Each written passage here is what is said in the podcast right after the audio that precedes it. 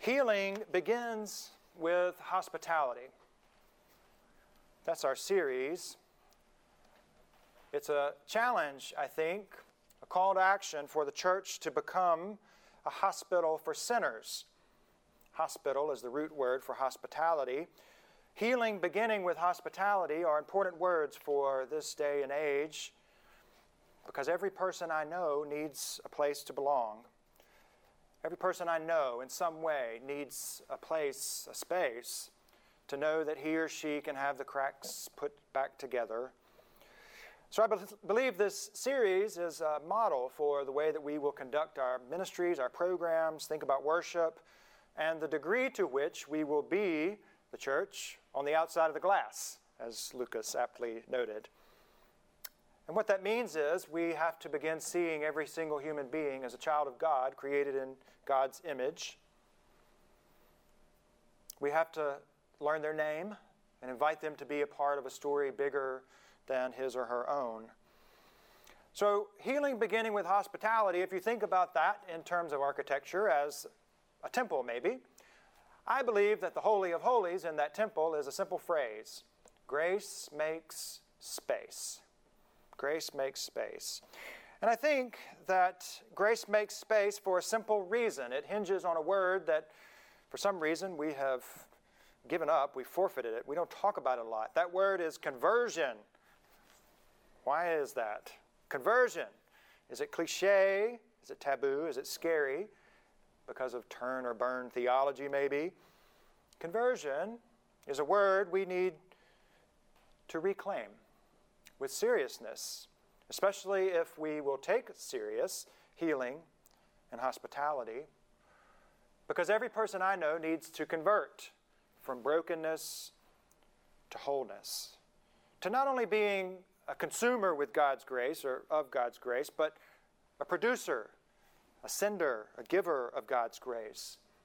That at the core of who we are as a church, it's not about membership, it's about discipleship. Friday, I had the privilege of officiating the wedding for Lee Hayes and David Herman. You just heard their names called out. Uh, it's an interfaith marriage. David is Jewish, and Lee, of course, is Christian and a member of our church. But it was one of the most beautiful ceremonies I've ever participated in as, as a minister. It was lakeside, it was peaceful, still waters. So I wanted to read, in preparation for that wedding, I wanted to read about Jesus, who was Jewish, in case you didn't know and the time that he attended a wedding himself. And so I went to John chapter 2 in Cana of Galilee. And I read a commentary about Jesus visiting Cana, and the writer said something about that text that resonated quite boldly with me. In Cana, where Jesus attended a wedding, two conversions, there's that word, two conversions happened. One, water was converted into wine it was Jesus' first miracle. We talk about the waters of friendship becoming the wine of love, the inebriating wine of love. But there was a second conversion as well, because Jesus turned from guest into host.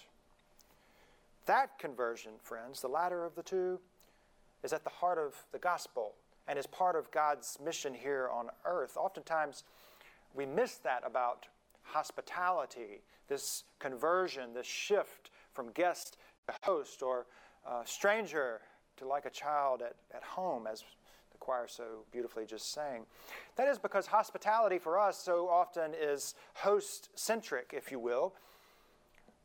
But there's a difference in cultural hospitality and biblical hospitality because at the core of biblical hospitality is missional conversion.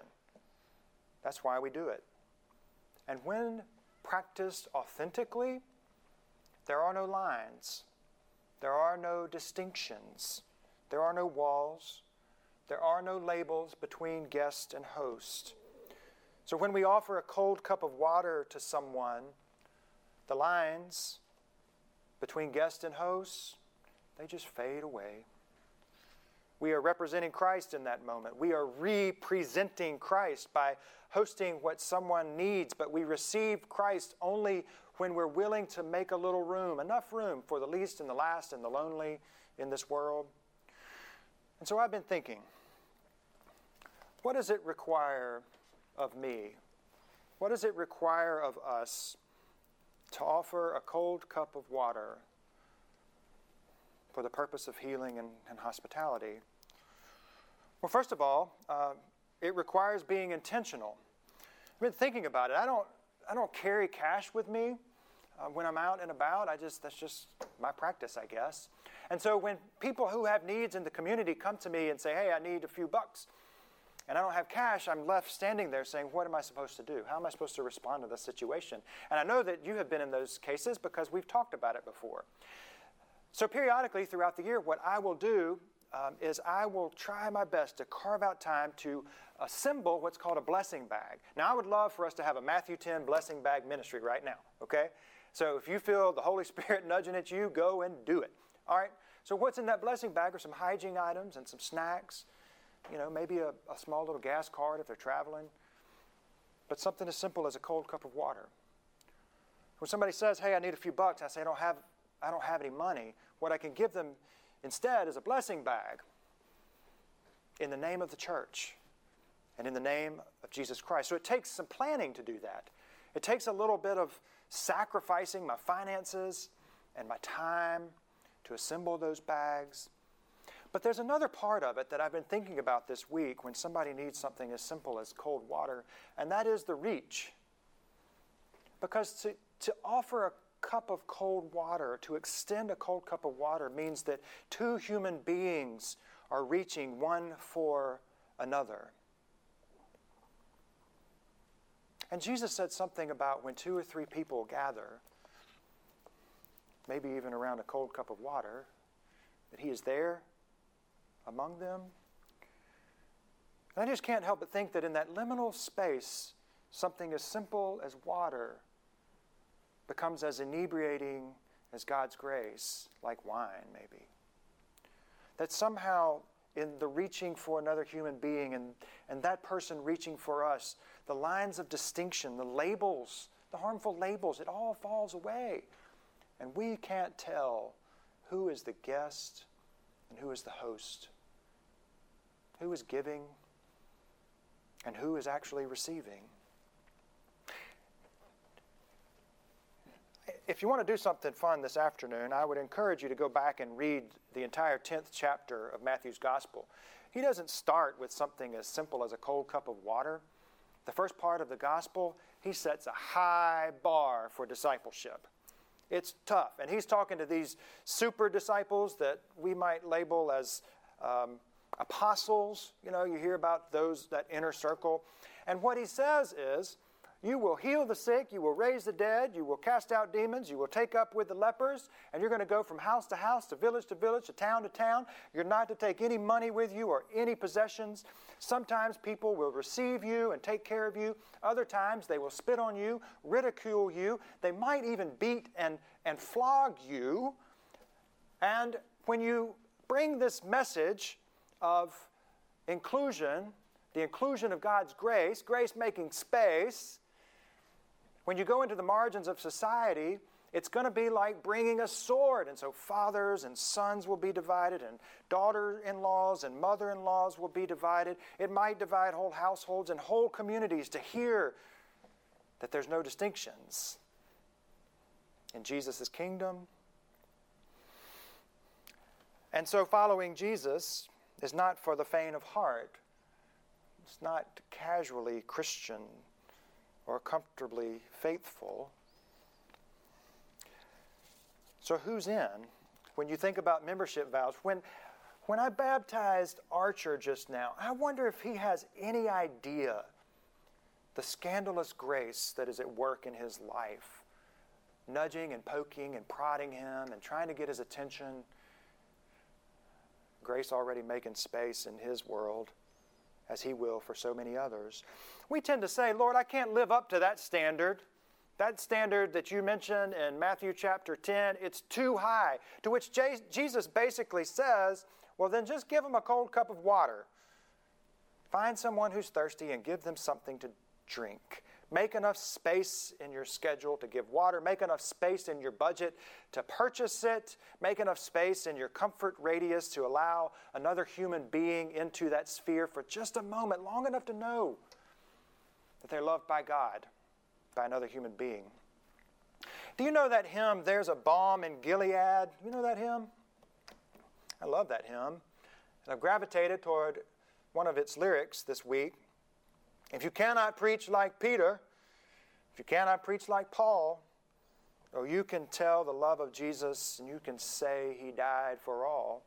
Peter and Paul are the two great pillars of the church. The great administrator of the church, Peter, the great evangelist of the church, Paul. We all need that in our discipleship. Be a little like Peter and do something on the inside of the church be like Paul and do something on the outside of the church. It's good discipleship balance. But if we can't even do those things, if it's too high a bar, hmm, start with telling someone about Jesus over a cup of water. So I wonder oftentimes if we overcomplicate discipleship and missions and evangelism and all these big churchy words when all it requires is a little space, a little intentionality, little effort to extend a cup of water. Because I think that small acts of making space are channels of God's amazing grace. Small acts of making enough space for someone else are channels of God's amazing grace. So if you look back at what Jesus said, he said, Whoever welcomes you welcomes me, and whoever welcomes me welcomes the one who sent me. In other words, when, when we go and become the water on the outside of the glass, we're agents of the Most High God. So I wonder if hospitality is not a matter of solely receiving guests into our midst, but also sending. That understanding the New Testament word hospitality, love for the other, love for the stranger, in understanding that, we are called to represent Christ to the stranger and to find Christ in the other. Do you think about your hospitality that way? Do you think about needing healing in that way?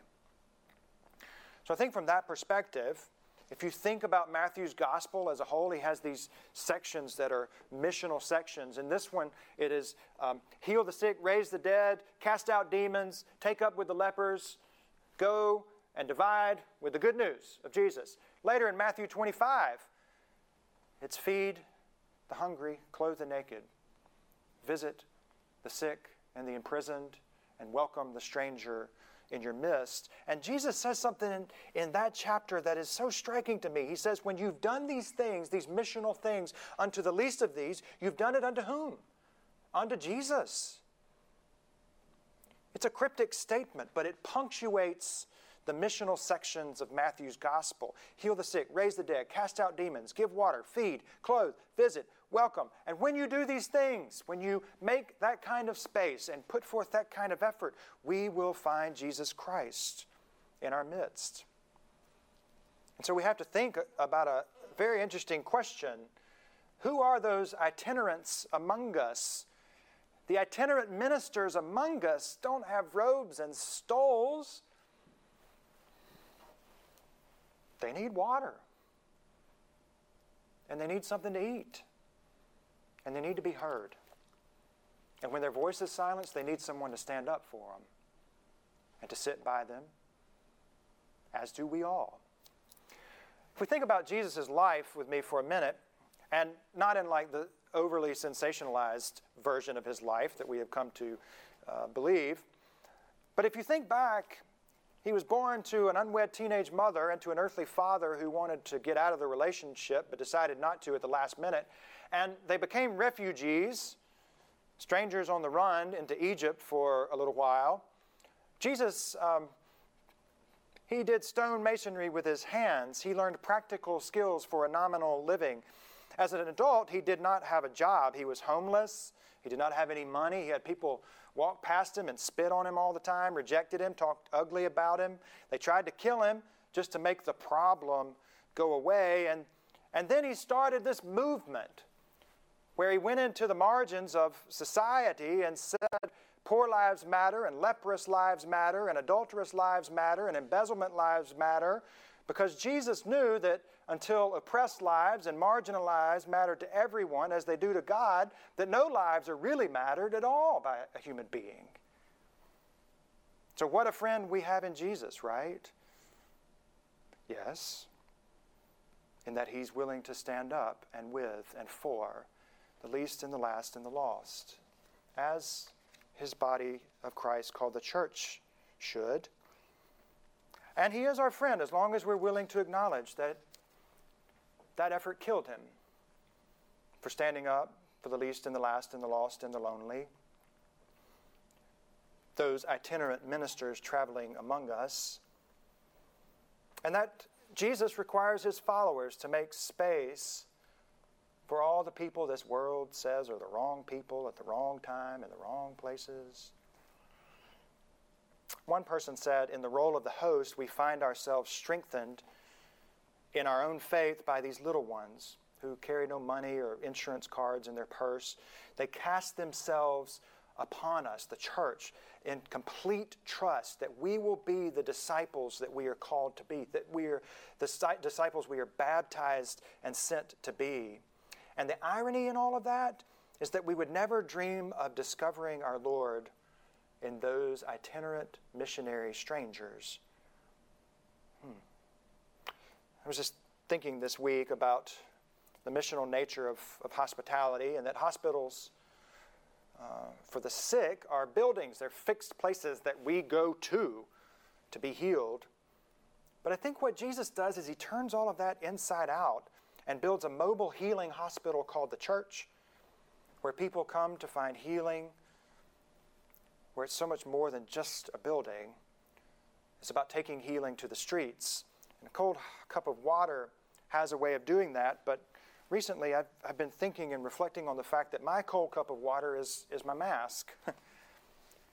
that it's the simplest way right now that I can care for my neighbors, that I can care for strangers, that I, I can be in public and actually be with people, and it's my best shot at sharing God's love with someone right now in this moment where we're supposed to be apart. My mask is my cold cup of water. It's a means of God's hospitality for me to love other people, especially the stranger. And, and my heart hurts when something as simple as a mask becomes the spotlight of politics.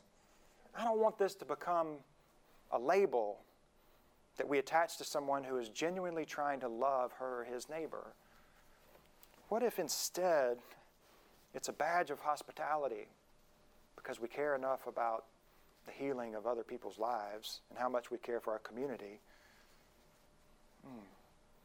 All of that to say that something as simple as water or mask are very easy ways that we get to be little Christ's, the body of Christ in this world, where grace makes space in receiving and sending, where grace makes space in the pews on Sunday. How many of you have ever um, had a couple come in just a couple of minutes late? The processional has started and they've been held up in the narthex, and, and we need to make a little space. We can do that. We can make space and give them our hymnal and then invite them uh, to church uh, the next week, invite them to lunch afterwards because healing begins with hospitality and grace makes space in that very practical way. Also, uh, on Wednesday nights around our tables when we resume, um, what does it look like to sit with someone you don't know or invite someone to join your group because we know that healing happens around a common table?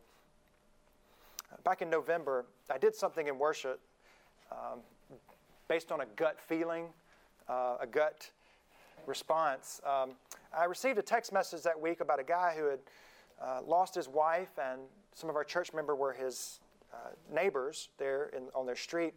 And so they invited him to church, and they made uh, a little space for him on their pew because grace makes space, and he agreed to attend. And our church made enough space for him and his wife on our intercessory hospital list, and we began praying for them. And when his wife died, he did not have any family here because he moved from several states over. But he had neighbors who were willing to say, Come be a part of this family where healing happens. And so he needed healing and hospitality. So Our Sunday concerns list uh, is typically reserved for immediate family members or family members of staff or church members, uh, of which this man uh, and his wife were, were neither. But Jesus said something about simplicity the simplicity of just a cold cup of water or knowing someone by name. So I went with it. I went with loving the little ones among us who were struggling in that moment. So, our cold cup of water collectively was a hospital list, a little space in the pew, and then calling out the name of, of his wife on that Sunday morning so that healing could begin to happen in his life. Do you know that the next week our church made a little bit more space and he joined our congregation? And then a couple of weeks later, the choir made space. They slid over, they found him a folder and for the year that he was here, he sang with us before moving back home. Grace makes space in all kinds of ways. That might not sound significant to you, but if you consider being in a different city and losing a spouse and coming to this neo Gothic sanctuary where everything is traditional but is grounded in making enough space for one more person, that's a powerful thing, friends. The central message is simple there's always room for one more person. Despite the scaffolding, the construction, there's always room for one more baptism, one more child, one more youth. There's always room for another Sunday school class. There's always space for one more person in worship, one more person in God's kingdom. Because the thing is, we know that people shop a community to find a church, kind of like trying on a pair of blue jeans. And they ask, is this a good fit? Is it too tight? Is it too relaxed? And so, with our new members and our guests, I often fear that I'm not upfront enough with them, especially in light of Matthew's words, because it should matter far less about whether or not this space is one of comfort and more about being a part of a family that sends us out to make space in the world.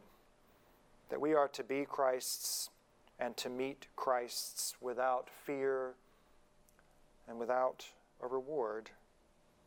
That We are called out and sent by these same waters of baptism for the sake of justice and peace, at whatever the cost is to our reputation, our family ties, and but at the end of the day, we are reclaiming community over an ingrained sense of individualism. Because Jesus also said, Those who love their life will lose it, and those who lose their life for the sake of Christ will find it. Grace makes space. It can happen in such simple ways through water, through a mask, or through seeing somebody as a child of God, created in God's image, and understanding, understanding their place in God's kingdom.